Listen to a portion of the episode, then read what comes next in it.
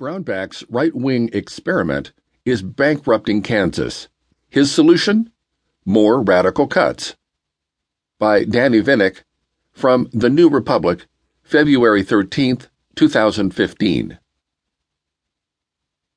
Last year didn't go according to plan for Kansas Governor Sam Brownback. First, the state's revenue collections came up far short of expectations due to huge tax cuts that he pushed through the state legislature in 2000.